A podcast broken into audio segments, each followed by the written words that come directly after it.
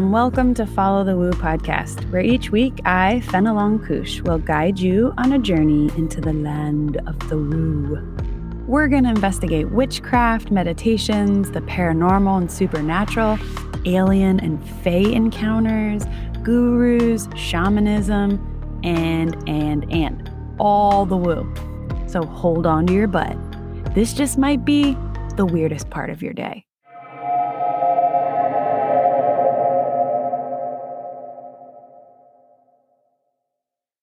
Hello, humans. This week, we are venturing into a different land of woo the woo of cults, specifically the Unification Church, whose members are called Unificationists or Moonies.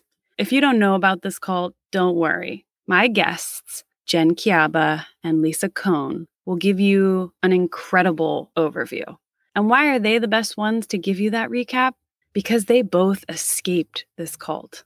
The Unification Church was officially founded in 1954 in South Korea by Sun Myung Moon, a Korean religious leader and self appointed Messiah.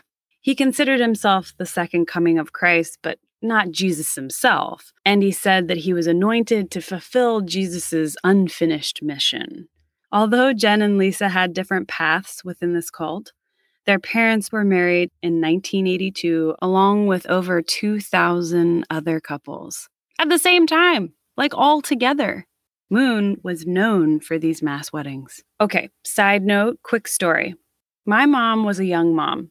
She got pregnant with me when she was 19 after leaving her parents' Christian evangelical grip. And when I was a baby, she was in the process of spiritually redefining herself. In that process, she came across none other than the Unification Church, and she was intrigued. The Moonies were warm and caring toward her, and she really needed that at the time, so she kept going back. They love bombed her, which Jen and Lisa will talk more about, for a couple months. And then eventually they started asking her to join, join, join that's when my mom's intuition kicked in and she stopped going to the church and moved on to the next phase of her woo journey. So I think technically, for the tiniest moment, I was a Moonie, sort of. Not really, but I could have been. I often think, what would my life be like if my mom had stayed? Well, Jen and Lisa actually have that answer. In part one of this two part interview, the three of us discuss Moon and his wives, what it's like to escape this complex and abusive cult, and so much more. Jen Kiaba is an artist and educator who was born in the Unification Church. After escaping a forced arranged marriage, she fought her way out in her early 20s and went on to earn her BA in art history at Bard College. As an artist, she uses photography to explore the failure of faith and the resulting loss of identity that occurs. She also writes and speaks about art, healing, and their intersection. Lisa Kohn is a New Yorker who owns a leadership consulting and executive coaching firm and spends much of her time speaking, writing, teaching, and presenting her ideas and approaches to life and business. She's also the author of To the Moon and Back A Childhood Under the Influence, which is her story about untangling herself from the challenges and complexities of being involved with the Unification Church. I'll let them tell you the rest.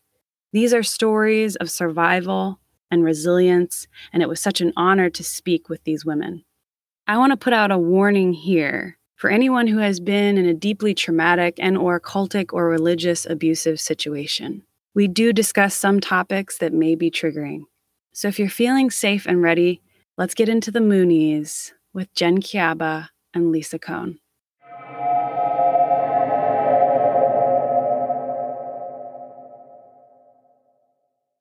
Hello, my name is Lisa, Lisa Kohn. The way I describe my childhood is the best seats I ever had at Madison Square Garden were at my mother's wedding because my mom got married on July 1st, 1982, with 2,074 other couples. And Jen will tell you more about that. And the best cocaine I ever had was from my father's friend, the judge. And Ben is laughing, and I can see that. So I'm a, a second gen of the Unification Church. I grew up as a Moonie. I am what's now referred to as a Jacob's child. My mom joined when I was 10. So I was born outside of the church, and my mom joined, my brother and I joined. My father never joined. So I was practicing member of the church. He was my Messiah. That was my life. But I lived with my dad in New York City's East Village in the 1970s in a life of sex, drugs, and squalor, as I define it. So I do have a very interesting cult and then outside of the cult, weird life background that not everybody gets to claim. Wow. That's a fascinating back and forth that you had to do. you know, at some point, my brother is Rob, Robbie, and at some point, we're like, we tried to think about how it must have been because we literally would go to the church for the weekends and then back to my dad Monday through Friday and then up to the church Friday night. And it must have been, I mean, I no wonder I compartmentalize and disassociate and stuff. I must have just had to shut down so much to go back and forth because I couldn't let anyone know that I lived with Satan, right? When I lived with Satan during the week, I, you know, had to follow the Messiah despite what was going on around me. So it, it was a it was a mind blank, just put it lightly. Yeah. You can say mind fuck. It was a mind fuck. It was a mind fuck. Thank you. I love have, to say mind fuck. Yeah, we have a little E on our show, so feel free to let the fucks fly. well, All right, Jen. that sounds fascinating. Yes, Jen, take it away. All right. Well, I am Jen Kiaba. I am an artist who was born and raised in the Unification Church. So, unlike Lisa, I was called a blessed child instead of a Jacob's child. And I think that that language did exist when you were growing up in the church. Well, the, the blessed child part, right? Yeah, she's mm-hmm. nodding. So, my parents were matched in 1979 by Reverend Moon in the hotel ballroom of the New Yorker. And then they were married across the street several years later in 1982 in the same mass wedding that Lisa's mother got married in. And so I am the oldest of five children. And my story, you know, the long and short of it is that up until about five years old, I grew up in the Washington, D.C. area well, we moved around quite a bit before that, but some of my formative memories were in the Washington, D.C. area, which was one of the larger pockets of the Unification Church. And then we moved away. And so I sort of had a similar experience as Lisa, not that I had like Satan during the week and church during the weekends, but that I had to deal with public school. That was the evil outside world. And so I had this secret identity. I couldn't tell anybody that I was a blessed child. And then on weekends, especially like on holy days, you know, we would trek up to Washington, D.C. And that started happening less and less as I got older until about 12. And then I moved to Arizona and was in more of a church community, but it was not like deeply populated or anything. And I started to see church members on a more regular basis. And I was like, this seems fucked up. Something seems weird. Like whatever my 12 year old psyche could identify at the time, I was like, there's such a strange dissonance between what I'm seeing in public school with teachers and, and outside friends, which I wasn't supposed to have, and then the behavior in the church. And I couldn't really make it work in my head. But as Lisa and I can tell you, there are all kinds of ways that the church indoctrinates you. So it wasn't until I was 20 and faced with a forced arranged marriage that I finally made the break in my brain and started to fight to leave. The day before my 22nd birthday is when I signed the paperwork to end my church marriage and free myself. It was my birthday present to myself. Tell me again the difference between a blessed child and a Jacob's child? And why is it called a Jacob's child? So I'll do blessed child since and then Jen can correct me because I'm not one. And honestly, when I left, there was no community. And as my brother says, I never left. I just slowly drifted. I still haven't told my mom I'm out and I've been out for like 40 years. Like she knows I'm kidding, but like I my brother sat my mom down and said, That's it, I'm done. And I just kind of slowly faded away. So those huge mass marriages that the Unification Church is known for, they're referred to as blessed things. You are blessed in marriage by Moon and Hak Ja Han, his wife. And that blessing removes original sin. The original sin we all got when Adam and Eve fell from the Garden of Eden by having sex before they were supposed to. So those are blessings and those are blessed couples. And so then the blessed couples have children and they're blessed children, meaning they are born without original sin. So they're pure the way humans were first created by God 6,000 years ago. Jacob's child, the, the terminology didn't exist when I was in because there weren't very many of us at all. There were very few kids in the church when I was there. And in fact, most of the blessed kids I meet now in our community, either I knew them when they were two and I was 17, or I knew their parents. I'll see a last name, I'd be like, oh, are you so and so's kid? And I get all excited, which I'm not supposed to do. So I don't know where Jacob and Esau, I don't know, like Jacob was the better brother than Esau, but he didn't do things right. Or it's got to be something around that. But basically, it's a hierarchy. Moon's children were true children. They were children of the Messiah, and they're true children because they're as true and holy and perfect and special as anybody could possibly, supposedly, be. Then there's the blessed children, and then there was really sinful people like me, were born full of original sin and Satan. But you have the opportunity then, once your mom gets married, even though you're born in original sin, you have the opportunity to like redeem yourself. I imagine. Not by my mom's marriage. So Moon and Jen knows this, but I'm just gonna keep answering for you, Jen. Moon would literally point from person to person to like ma- that man and that woman. He could see their spiritual being, and so he could match them perfectly. And he would match perfect strangers, and they would have a couple of minutes to decide whether or not to marry the person. But my mom, he made stand up and said she has two children from her first marriage. You know, they're sinful. They will always be sinful. Who's willing to take her on? And somebody volunteered to marry my mom, even though she was burdened with us. oh my I love. I love the dropped face. I'm like, ah, yeah, that's the story I heard. So your stepdad was looked at as this kind of saintly guy for taking on these sinful children. And then Jen, do you want to follow up with that? I don't disagree with Lisa's definition at all. I have no idea where Jacob's child came from. It's just language that I grew up with. And then later, people started calling them like 1.5 generation too, because like you have the first generation, which were our parents, then the second generation, which were the kids that were born in. So, like Lisa, in your introduction, you correctly identify yourself as a second generation member of the unification church and that's how like a cult educator would identify you. But in the church caste system you are not a second generation. Tisk tisk tisk for stealing that word right? I'm sure that has something to do with jacob's course and moon like to talk about all these biblical figures. And so i'm sure if i search through the unification church archives i might be able to find the origin of it but maybe it has something to do with all of his wives and all of his children or something like that. So Moon liked to use the term engrafting, you know, sort of like a tree. There's the true olive tree, which is God's lineage, right? And we all have to engraft from Satan's lineage onto God's lineage, which is the true olive tree. It's like mixing a lot of metaphors. But maybe mm-hmm. it's because because Jacob had multiple wives and therefore multiple children, it's sort of like the more ladies he had the sexy time with, the more children could be engrafted onto God's lineage. I don't know. I really don't know. I love that. The more ladies he could have sexy time with, because that's how I would probably explain it to someone. I'd be like, there was this guy, and he was like, sexy time, all the ladies. Since we're on that for a hot second, does anybody know how many ladies that Mooney actually did have sexy time with? There's a rumor that he had sex with all of the wives of the original 36, 36 blessed couples. couples. So we're we're saying probably in the 40s plus at that point. That seems low. it's, I know, I know. It's probably more for a cult yeah. leader, but it was a cult supposedly based on puritanical values and no extramarital sex at the time I was in, yeah. not at the time when it was. Me started. too. But, but the thing is, Jen, when you're describing that, what hit me, right? Because I'm not really a second gen. So we do have an online community that I found out about, and you have to apply to be in. They're very careful, makes sense, whatever.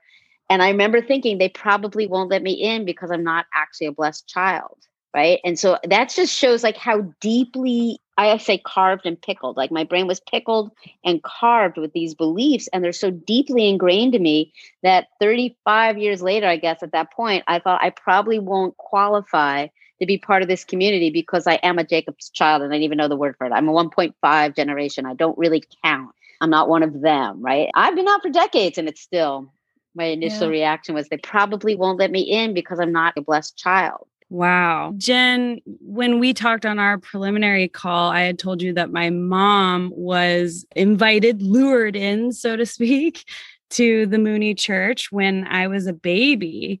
And I talked with her after I call, and she was like, they were so kind and so welcoming. And then all of a sudden, they were just obsessed with more and more love time. bombing her. Yeah. Yeah. And she's like, eh and she got out of there. But I was a teeny tiny baby, so I would have been a Jacob's child then.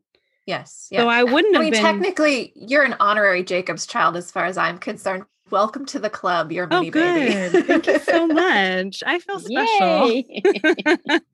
Yeah. So that would have been in like mid 80s. Would that be a time where there were a lot of churches that were kind of trying to fish for people? Yeah. So again, my parents and Lisa's mother were blessed, married in the mass wedding in 82. The criteria to be matched, if we rewind a little bit, was that you were supposed to have three spiritual children, which is basically recruits. And so there are any number of reasons why people would have wanted to recruit your mother. Obviously, they believed that they had the truth, right? And to them, it was this beautiful thing that they were offering her. But there were also incentives too. Like the whole point of being in the church is like you are supposed to make ideal blessed families.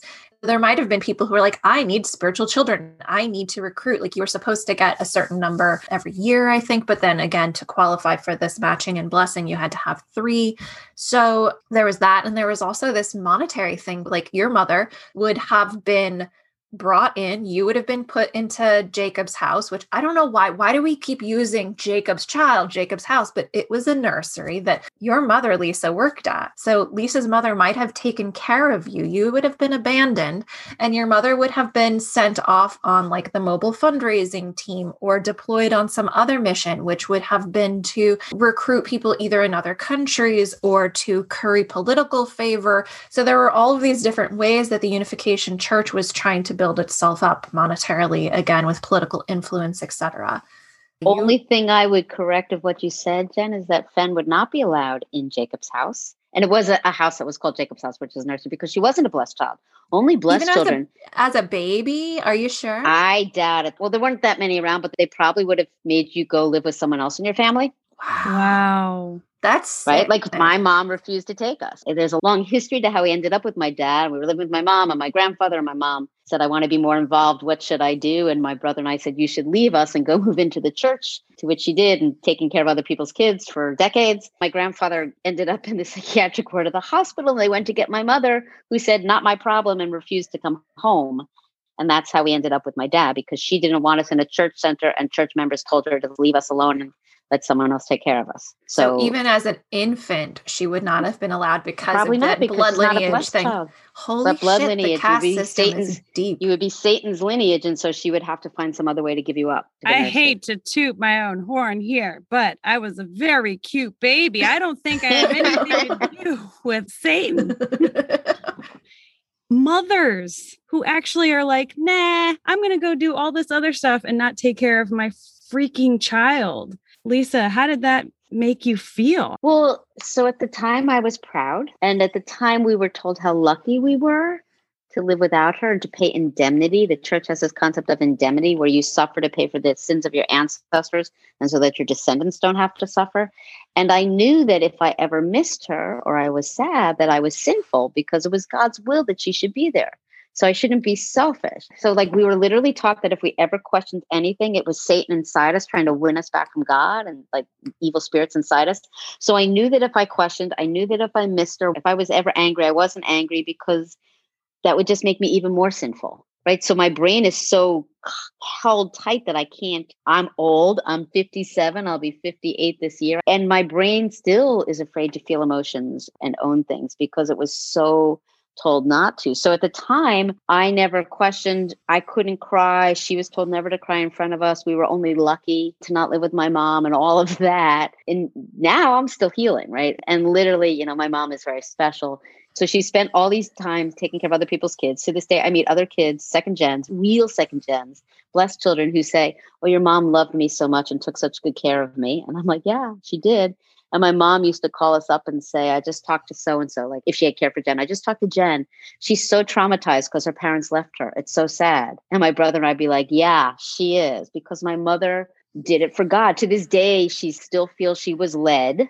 She's been out since 96. So she was led into the church by some power. And still said to me two Thanksgivings ago when we could have a Thanksgiving, said, I don't think I ever left you because you were always in my heart. I feel like I never left you. And I was like, let's be clear. you sat us down and said, What should I do? We said, You should leave. And you walked out and I never lived with you again. Let's be really clear. That's leaving. But she's like, But you're always in my heart. So I was always with you. I'm like, yeah, it's not the same thing. So it's just such a mind fuck. It it's really such is. a mind fuck. It's such a mind fuck, right? It really, really is. So yeah, I, I definitely over enmeshed with my children. Absolutely because I was so abandoned by my mom. I have a almost 25 year old and just turned 19 year old.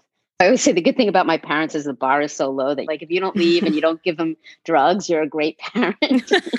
but uh, I'm certain that I was, you know, terrified of abandoning them. I'm certain I over care for them in some ways, but I also gave them a lot. And I have said to other second gens, here's the deal generational trauma, they're going to have it. My kids have my scars. They have my issues. They just have it at a lesser level than I do. My kids know that, like, you have my shit. But uh, it absolutely affected how I raised my kids. My kids so much know that I love them. I never knew my parents loved me for obvious reasons. Can you say now that you feel loved by your parents at this age?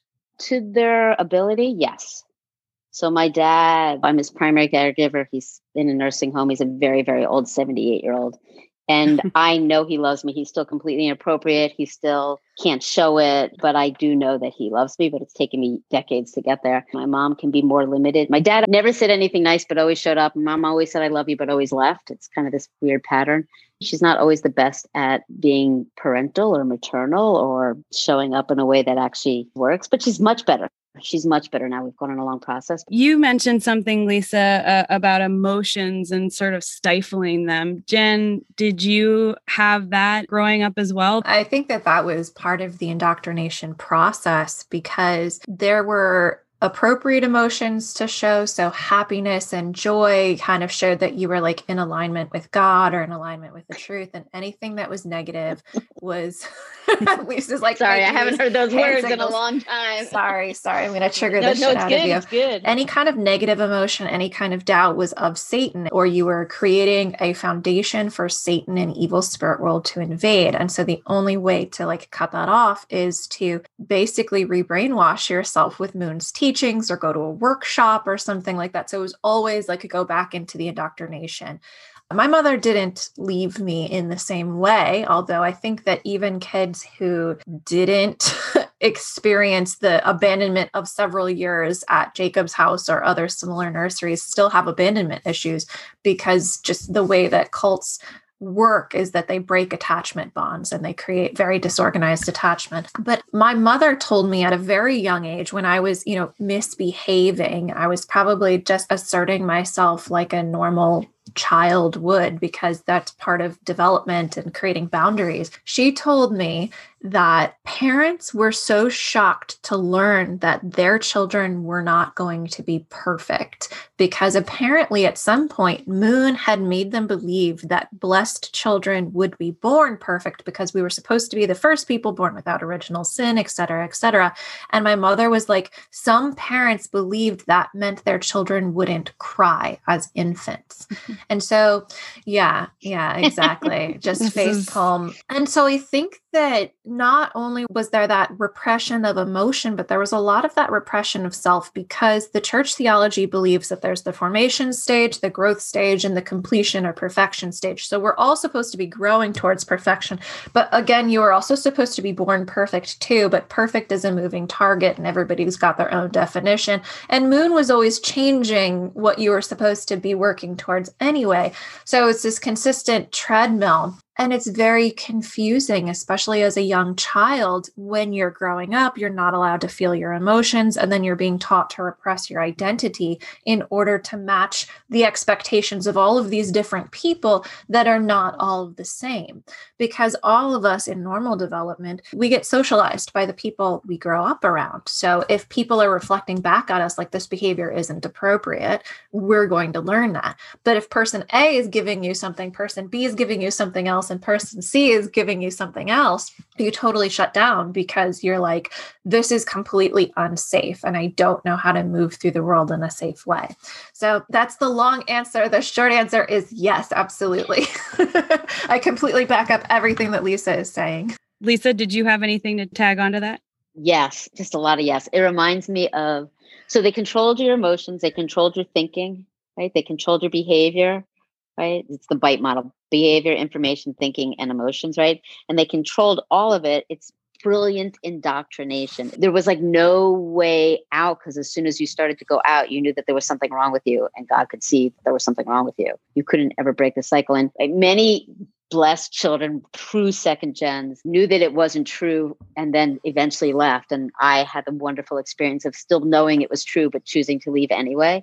So that was another hard way to go through it because therefore I knew that I was all these evil things that they had always said that I was. It's just brilliant when you look at how they actually work to control us and keep us in that space, right? And again, that my mom still thinks that she was led by the God or something to be there is just fascinating just yesterday i interviewed somebody who is an expert on reptilian overlords and the sherry shriner cult i don't know if you guys know anything about that one it's a doozy and i've been watching a lot of the scientology stuff and i think as somebody who's not a part of it you know you can very easily say looking at the tv these people are dumb. How could they believe this? When you dig into these cults, it's a slow process over time of teaching you that this is wrong and this is right and this is wrong. And that doesn't mean that that person is dumb. It means that they just were more susceptible to what would you say? Uh, see, Every, everybody is susceptible. Everybody too. is susceptible. It's situational. Really? Yeah. Depending on where you are emotionally in your life, anybody Correct. could yeah. be sucked in. Yeah. Based on the research, there's no psychological profile for people who are more susceptible to cults. It's all situational. If you are going through a divorce, if you're going through job loss, if you're going through anything that shakes your sense of identity, or you're going through a developmental phase, uh, or you're cut off from people that create support network, you are susceptible to narcissistic abuse and coercive control. I was doing a, a podcast with a person who was running ICSA, which is the International Cultic Studies Association or the Organization for Cult Survivors. And I he corrected me and said, as long as you're not a sociopath, or right, right. true psychosis or already in something you're because what this is what I say as human animals we crave certainty purpose and community and a cult gives you absolute certainty it is the most intoxicating drug ever to know that you have the truth and that you have the messiah it is the most powerful thing I've ever experienced. It's a lie. It's the most powerful thing I've ever experienced.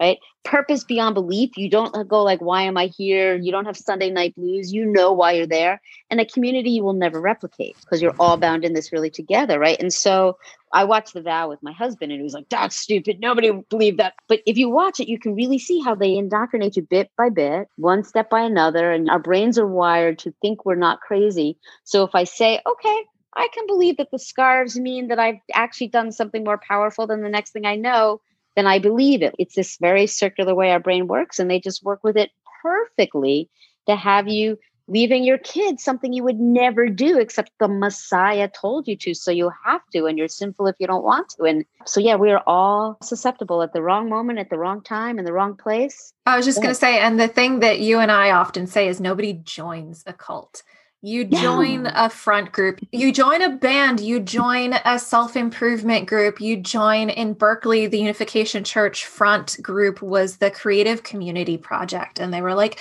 we do community gardens, and you should come up to see our Ideal City project. And like, we're so progressive.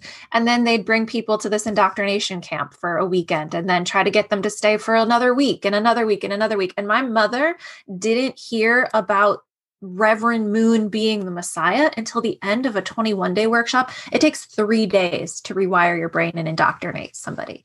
So imagine seven times that. So nobody goes into a cult knowing everything that they will be abused with, knowing everything that they will believe. Like Lisa said, it is a slow burn.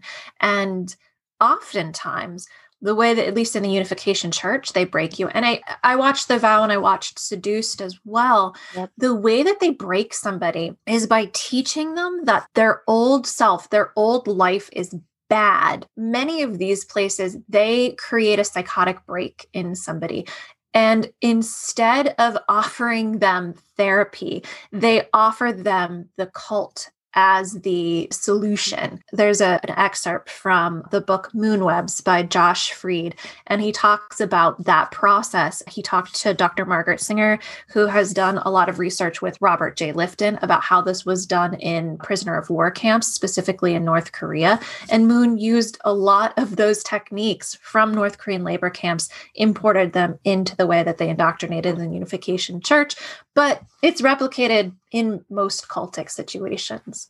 Yeah. And so many of them, like there's a front group or, you know, Moon's ideals, one family under God, yeah. no difference between nationality and races, kingdom of heaven on earth, everyone happy and living in beauty. It's a beautiful ideal, right? And so people sign on to the ideal. I don't think I was ever told Moon was the Messiah when I was there, it was like you go through the lectures, and at the last lecture, they're like, well, the, the Messiah came, he came between 1920 and 1930. He is a he, and it had to be Korea. And they show you why. It's a providential nation and all that. There's right? a whole yeah. lecture. So, yeah. in the indoctrination process with the Unification Church, there is the parallels of history. And so they show based on timelines that are historically inaccurate how the bible breaks down with like this numerology. And so it's trying to like show that like god works in number systems and it's like this intricate chess game with satan and god has to achieve these various numbers and these various conditions in order for his providence to move forward.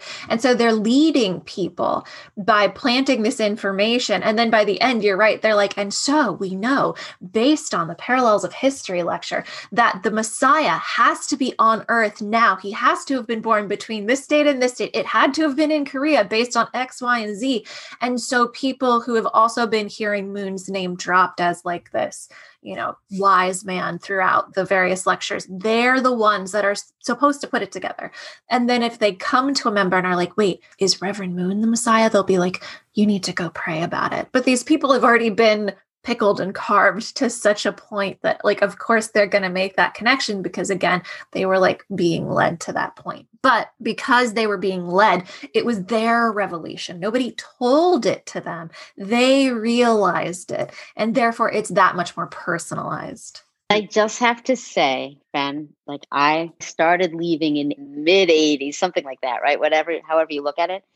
When Jen says all these negative things about the church or about Moon, my brain shuts down. Still, I can handle it better. I used to never be able to speak negatively about Moon. Like I literally would not be able to talk. It's like my brain is terrified to defame him. And like when they first said it was a sex cult, I'm like, no, no, no. Like I can go through it now, but I can feel my whole being just not being able to take in what Jen is saying. I know the divine principle and Moon is not the Messiah. I know it's not true, but it's so deeply ingrained in me for all the reasons that I can still feel my whole being have a hard time accepting the negative. I'm just Satan right now, Lisa. I'm trying to influence you. Uh, no, have you have you read Terror, Love, and Brainwashing by Alexandra Stein? Not yet. I think that you should because what she posits is that cults and attachment theory are interesting to study together.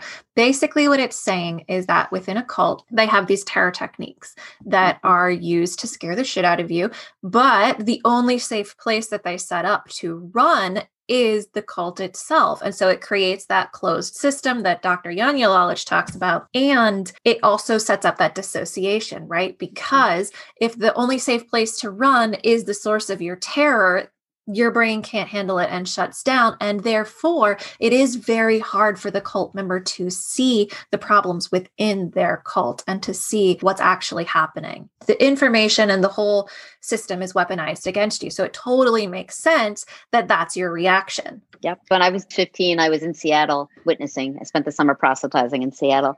And I remember I met a woman who was a Mormon. And I remember thinking, oh my God, you're in such a messed up religion and a cult. Like, oh my God, oh my God.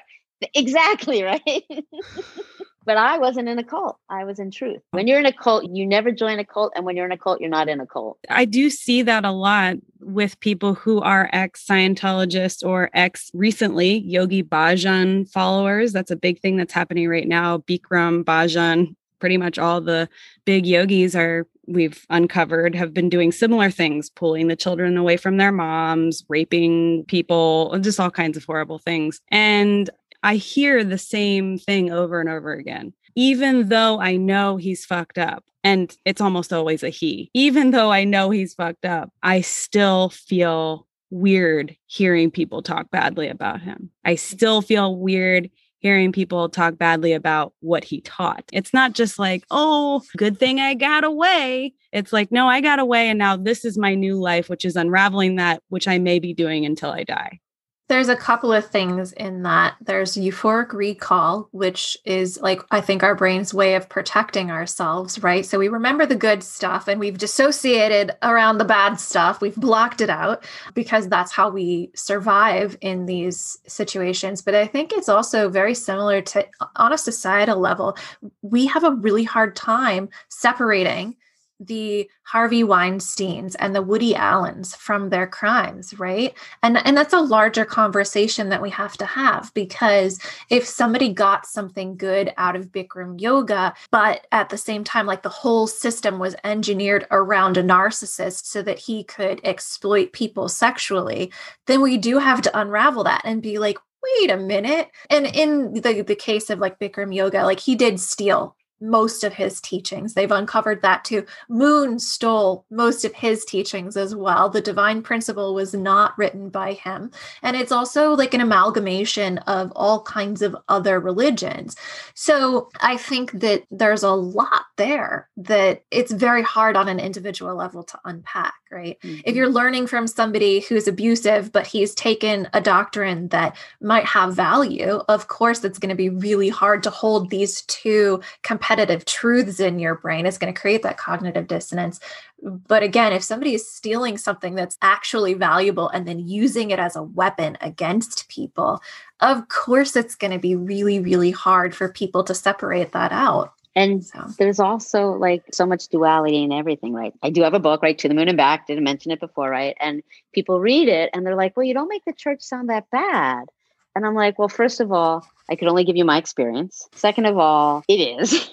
but third of all, it also was a haven. It was a safer place than where I was before or where I was on the outside. I did grow up with blessed children, right? And I mean, I'm talking to one of them and she's like, I know all of this to be true. And I also know that it also gave me a life and protected me, or any blessed child. Many of them I've talked to talk about but if it wasn't for the church, I wouldn't actually physically be here, right? Then your brain has to hold all these dualities of like, how can I know that it's evil? I was taught never to see that, but if I'm seeing that it's evil, it wasn't good, but it had some good that I got out of it, or some way helped me, or created me, or saved me. It's very wonky. Oh, you brought up Jen, Harvey Weinstein, and Woody Allen. That brings me to an important question I wanted to ask you. A lot of times there's this question after we find out about these idolized people like Bikram and Woody Allen and Michael Jackson? And do we continue to listen to Michael Jackson's music? Do we continue to watch Woody Allen's films? Do we continue to participate in these practices within the framework of the Moonies? Were there any practices that you still participate in now I mean, I think that the sense of spirituality, that aspect of your life, that's something that I still carry with me. But I also separate spirituality from religiosity. I think that they're two different things. And I think that it's important to express them as distinct things. So the answer is yes and no in that regard. So specific practices. Specific practices, no. Lisa? So, first of all, it's funny because actually just today I was thinking of a scene from Annie Hall, you know, right? And and then being like, am I allowed to like Annie Hall anymore? I was literally having this, you know, cognitive conversation this, some point today, like, oh man, am I forgiven? I can't like, so it's a hard one to hold, right? So I would agree that I happily practice no specific religion, but I am very spiritual.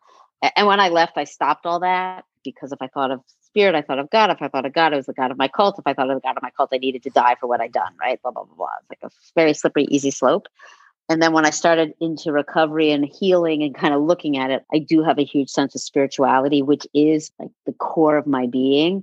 And my God, God X, they, them pronouns is love.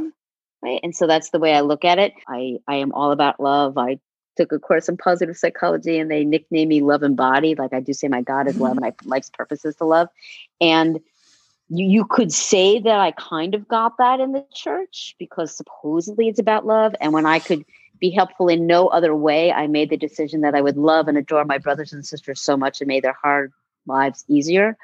But I like to separate it. I think that what the church talks about love is not actually love. So I'm going to go a total yes on what Jen said. Religiosity, absolutely not. Structure and rules, my brain is addicted to them and every day I try and put them down. But spirituality and believing in an essence, a being, a sense, but I don't use the word God very often. And when I do, it's a little g intentionally. Like I do all these things that kind of push it away. But the actual practices, hell no. I can't think of what I'd want. and could you tell me a little bit about the practices? I mean, were there personal practices that were maybe similar to meditating every day or prayers or certain things that you had to do on a daily basis? Yeah, in our family, and I know not every family was this way, mine was very fundamentalist. We had morning service every day. So we'd wake up and be in our prayer room, which was a designated space in the house. Uh, we would bow at the door, half bow, go into the room, full bow to the altar, which had a picture of Reverend Moon and Mrs. Moon, yes, Kyung Bae. And it was what, right hand over left hand? That's like the yeah. specific correct yeah. way to do it. On your forehead? Um, yeah, all the way on your forehead, but not uh-huh. too high in the air because that's disrespectful to spirit world. So bow to the altar with Moon and, and Mrs. Moon. And we actually had a picture of their deceased son, Heungjin, mm. on the, the altar as well. You open with holy songs to prepare the spiritual atmosphere. It was always better if they were in Korean Korean because Korean was the language of heaven. And so, therefore, heavenly spirit world would attend more readily. And then you open with your prayer, and then you read Moon's words for 45 minutes or an hour. And then Sundays, you get up even earlier and you do pledge, which is where you pledge in English and Korean to basically dedicate your life to God and true parents, which are Moon and Mrs. Moon. And when I was growing up, the language was very militarized. So I will fight with my life. This I pledge and swear. Like I will die for you, Reverend Moon, kind of a thing. And so, yeah, I mean, that was a daily thing for us in my family. You know, you made me realize that there is one practice. So, some of the songs, I have gone back to church services and I've gone back to things. It's like so weird. You know the songs and I know the pledge, and like it's deeply, deeply, I will fight with my life. I will, yeah, yeah whatever. I'm not going to say it. But then there's songs I used to, when my mom first left and I was shopping and cooking and cleaning and running the house at the age of 11 for my grandfather and my brother. Blah, blah, blah, and I used to walk to school and I used to sing I'll Never Leave You Anymore. Oh, God. Which is sorry, the Belvedere song, right? There you go, yeah. right? And yeah. it still can go through my head now. Yeah. But yeah, so what I, I do is I take it and I right and I take it and I I turn the meaning around towards myself mm, right? So that okay. I reclaim it and reown it. So Jen's not as nauseated by what I'm saying, but it's still like I hear the words or I hear the music and I feel the feeling. And it's like, yeah, because music yeah. is another way to indoctrinate. It's absolutely, oh, absolutely. a way to indoctrinate, yeah. right? And our songs were about marching on, heavenly soldiers. Yeah, yeah. The neurology of it, especially in group settings, is that it creates a euphoria it's almost like bringing you to a heightened state. And so that's part of how you induce spiritual experiences. And the evangelical church does that too, like with a lot of their revivals and things like that. I'm really looking forward to Alice Gretchen's presentation at the Conference on Religious Trauma because that's exactly what she's talking about. Um, like, what is the research around our neurobiology that induces that spiritual experience? And chanting and singing is part of it. And yeah. so I don't pray anymore. I, I, meditate a lot, but it was very hard to get into any of that because it's hard to separate what I really want and what I really believe and what really works for me versus what I was taught. It's hard. Yeah, I can imagine the process of reclaiming, especially mantras and music, like you said, that stays in your brain forever. It has the ability to put you in a trance like no other yeah. method you know, I saw Jen, you were kind of like, uh, get out of my head. what do you do, Jen, specifically, because you seemed so taken aback by that? What do you do oh. when when you hear that song or if it does come up somewhere, you have a dream about it or something? How do you react? Do you have to kind of like recollect yourself? Luckily, I haven't had dreams about it. So, the last time I was really, really triggered by a holy song was actually at my mother's funeral. They sang Grace of the Holy Garden, and I call that the brainwashing song because mm. it's the song that they sing at one of the indoctrination centers in Korea in Cheongpyeong. And you have to sit for like over an hour and a half hitting yourself in various places to get out evil spirits. And so there's somebody on a traditional drum keeping a beat, right? And then there's somebody else that's telling you where to hit. It is such a indoctrination process, right? And I only did it once. We were all supposed to go to Korea to do it and I never did. I always thought it was kind of crazy and creepy but one time they did it locally to where I was living, and my mother made me go. Um, so, anyway, when they sang that at the funeral, I started laugh crying because I was like, oh my God, it's the brainwashing song.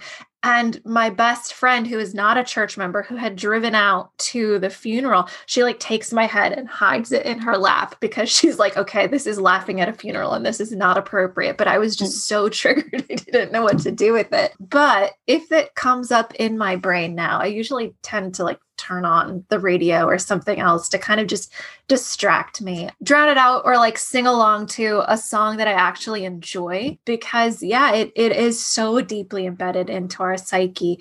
Some of the songs were used to create, again, that sense of connection and fellowship, but some of them were used to abuse us too. And so there's even like that Hoobastank song. What is it called? the Reason. They played that over and over and over at a workshop with a slideshow of Reverend Moon photos. And we had to like hold our hands up in the air for this really, really long time while it played over and over again in the dark with this slideshow going on. After, you know, time lost its meaning, et cetera, et cetera, I was just bawling, like tears just pouring down my face because something in me snapped. So I can't listen to that song anymore. So if that ever comes on, I have to like leave the room, go somewhere else, engage in something else because it will induce a panic attack when the book came out, I was on the Megyn Kelly show, and the producer did for the backstory. He said, "Were you brainwashed?" And that's when I said I didn't have a brain to be washed. I was pickled. I firmly believe that those of us who our brains were forming and they were contained in in this liquid, right, and really not allowed to form. Of course, I'm still triggered by that. Like I really wish I wasn't, but of course it's deeply in me and so how to how to soothe myself how to let it be okay that i am how to listen to something else, how to get the hell out of the room, like all those things. Because years ago, my mom used to say, I really hope you get over the fact that I left you. And you're like, what? Right? I'm totally over it, but it will always be, I will always have these triggers that sometimes hit me in different ways. It was something I reached out to you the other day, Jen, and I said something you came back with, like, an as the, you know, the former cult kid or whatever that I am, I'm like, let me never forget that I have that legacy. And so, of course I respond to different things different than people who didn't have this happen to them, who weren't intentionally abused in this way. And so it's this huge compassion that I may be triggered to the day I die, right? And that's fine. What an uneducated, rude question to ask. Were you brainwashed? Like, yeah. obviously, you don't understand anything about cult indoctrination. Otherwise, you wouldn't be asking that question. I want the listeners to understand who Mr. and Mrs. Mooney are Sure, sure. So Reverend Moon was born in the 1920s in what is mm-hmm. now North Korea.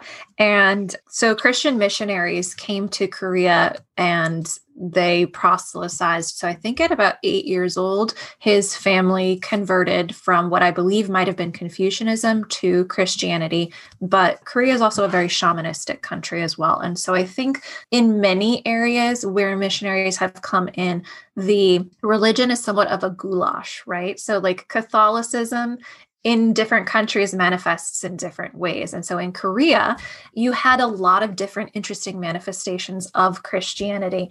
And so the mythology is that Moon was praying on a mountaintop at Easter. Korea was under Japanese occupation at the time. So I think he was praying for the liberation of Korea or whatever. And Jesus came to him in a vision and said, My mission was not to die on the cross. It was actually to get married and have a family and restore the lineage of God. And so he said to Moon, You need to take up my mantle and my mission and be the second coming. And supposedly Moon said, No, twice, but the third time that Jesus asked, Moon said, okay, fine. And then he did all kinds of battle in spirit world to uh, receive the divine principle, which is the theological text. And so it's sort of like, again, in the mythology, this sort of like what dreams may come mission where he's traveling through spirit world to battle Satan and evil spirits to understand. right. And so I'm shaking uh, my head here. Yeah, that's why I'm laughing. Uh, also at the eye rolls. The more correct history is that I think that Moon got involved in a number of Christian based cults that also meshed against shamanism. So there was one that he was involved with called Inside the Belly Church. And so this was a female leader whose belly would actually move. I think they believed that she might actually give birth to the second coming of Christ. And he participated in a number of groups that did group sex as part of a religious rite. And so in those cases, the leader who is either in the position of a priest or a priestess would act as the god figure and then have sex with the followers as a kind of womb cleansing. And so Moon was arrested multiple times. The church says it was because people got negative against him preaching the truth, but really it was because he was practicing group sex even in the early days of his church. So he was married, I believe, twice before Mrs. Moon came on the scene. And there's all kinds of really interesting drama around that. But basically he abandoned his first wife. I think he divorced his second wife. I might be getting that mistaken. And then he tried to marry another woman because she came from a very rich family. And so that family could have financed his entire religious operation. But somehow it didn't end up working out. And I think that the reason was because this woman knew her own mind a little too much. So Moon decided that his perfect bride was going to have to be a younger, more pliable woman. So he married Hak Ja Han when he was in his 40s and she was, I think, 16. Oh. So she, yeah. Yeah. She was the daughter of his cook. And from what I understand, he severely abused her. He put her through what was called like the seven year course, but I believe that it was like he locked her in a, a, house for several years, kept her pregnant all the time, living in poverty kind of thing. So he essentially like broke this woman. But now she runs like the main branch of the church because it's split into all kinds of different factions.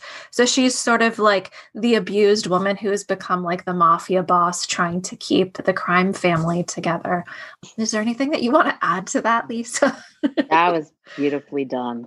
and I and like and the first time you hear this, your brain goes wah wah yeah, wah, yeah. wah, Yeah. and then you you get a little bit more used to it when you hear it. But yeah, yeah. Fair. You did Yeah. a great job breaking that down. I second that. So Mrs. Moon is still currently living.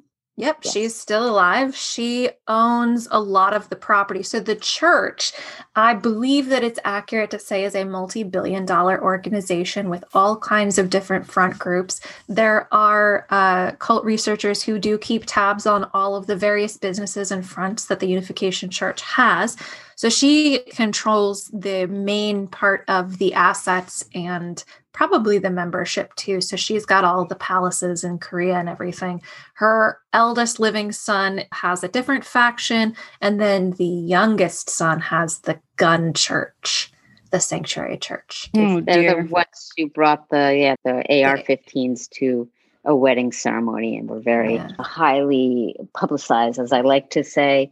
The people who are in that faction are being taught to literally kill, and if and when Sean Moon, who is the youngest son with all their English names, were to say kill, they would kill. Juicy tidbit a follower of the Sanctuary Church was recently arrested for domestic terrorism in Dobbs Ferry because he ran his vehicle into an MTA vehicle, got out, started screaming at public servants, you know, I am Jesus, be prepared to die.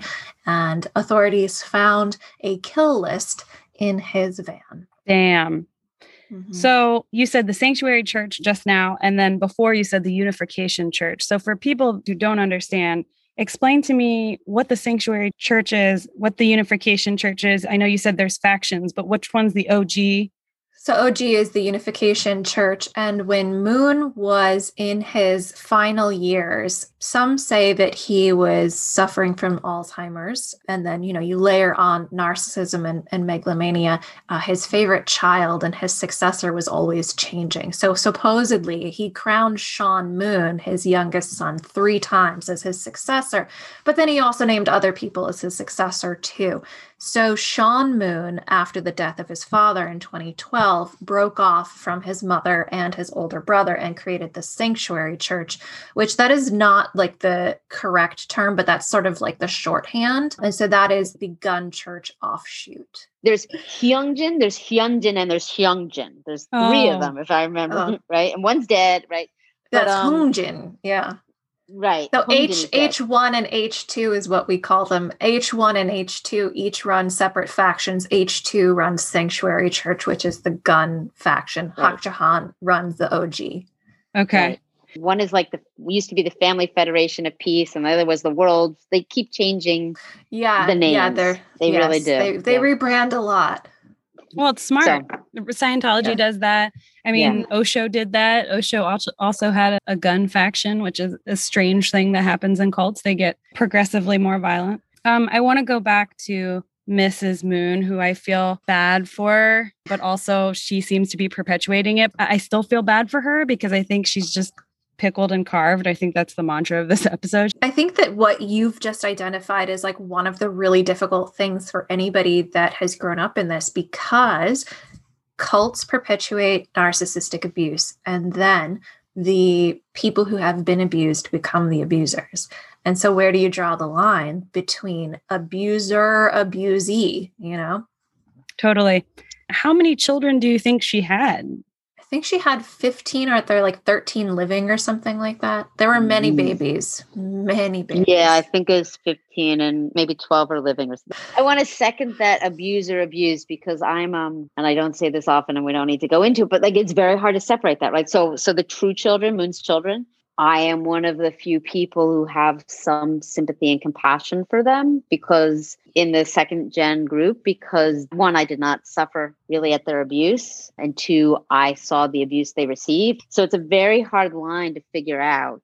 Again, that duality Yeah. thing for me, like I do have compassion for her, but abusers do abuse. So how do you pull that apart? Right. Yeah. Right. Supposedly, Hak Ja Han would like have her children fight each other and stuff. There are stories of like really sick, fucked up stuff. But again, the way that she was abused was pretty horrible too. And then if we look at Hyojin, the eldest son who died of a heart attack from cocaine, it is rumored that he was raped by Peter Kim, who was one of the top leaders, because a, I guess the guy was a pedophile, but also there may have been female members who raped him as well because of the whole like womb cleansing thing. So if they couldn't sleep with Moon, they would try to sleep with his children.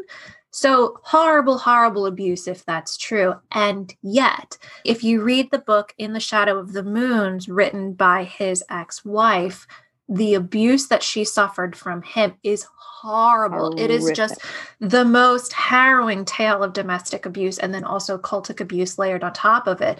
And so it's like, oh my God, this poor young man who must have suffered horribly. And oh my God, he became a monster. And so again, yeah, duality. And so in that sense, it's like I have sympathy for the young child that suffered, but I cannot have sympathy for the abuser. And many of them became abusers. Yeah. I absolutely, yes, absolutely agree with all of that. What I try to explain is they were revered.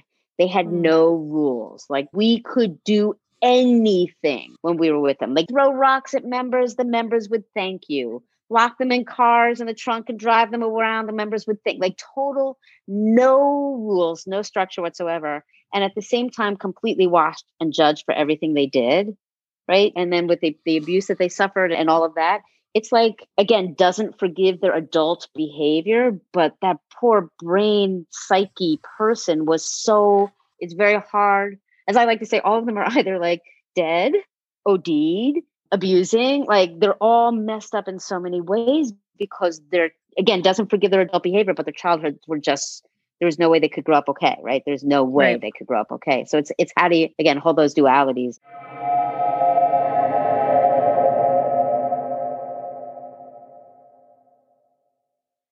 Wow. All of the conversations that I have with guests on Follow the Woo are incredibly thought provoking. And some also inadvertently help me work through stuff I'm processing. For instance, this conversation was so charged that it reminded me of something I want to share with you. In 2020, I found out that Yogi Bhajan, the leader of what we know as Kundalini Yoga in the West, was a really, really bad dude. He's not alive, so he can't be investigated in person. But an official private investigation firm released a report about him that concluded he was most likely a manipulative, abusive, toxic dude to many, many, many of his students. At around the same time, some direct students of Yogi Bhajan came forward and told their harrowing stories regarding his behavior. After doing my own epic amount of research on him, I found out that he was not only a despicable human, but also most of what he taught was just made up. This was a practice that I thought had saved me in a way. I had a picture of Yogi Bhajan in my wallet. My teacher, unfortunately, was one of the few Kundalini teachers in the world who ignored the reports from the victims and ignored the investigative report.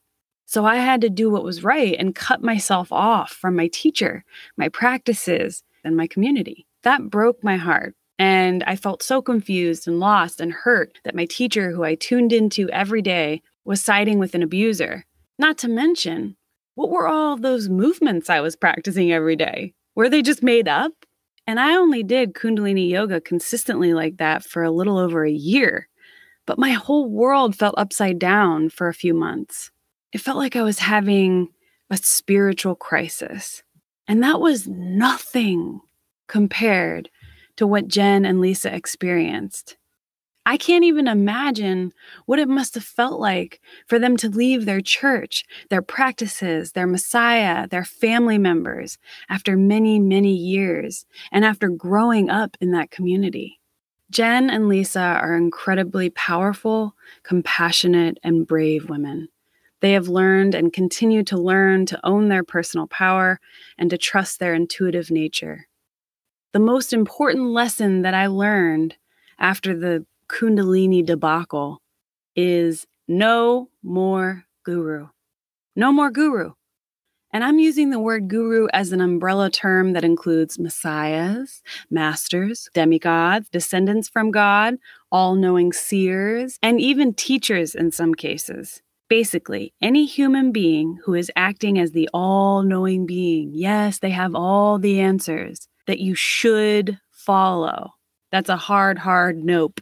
It's the old way. We have the answers within. And I'm not saying we should never get guidance from teachers and shamans and psychics and other mystics. I will do that forever. But we have to be wary and cautious of people, churches, and or spiritual communities who tell us that they have all of the answers and who want us to join something that will help us ascend in some way. Lisa and Jen have reminded me how imperative it is to cultivate a deep trust within ourselves. Okay, that's my public service announcement. No more guru. You can purchase Lisa's book, To the Moon and Back A Child Under the Influence, on her website, lisakohnwrites.com, or on Amazon. You can check out and also purchase some of Jen's amazing art prints on her website, jenkiaba.com. Per usual, those links and more will be available to you in the show notes for this episode. And remember to tune in next week for part two of this interview. All right, till next time, y'all.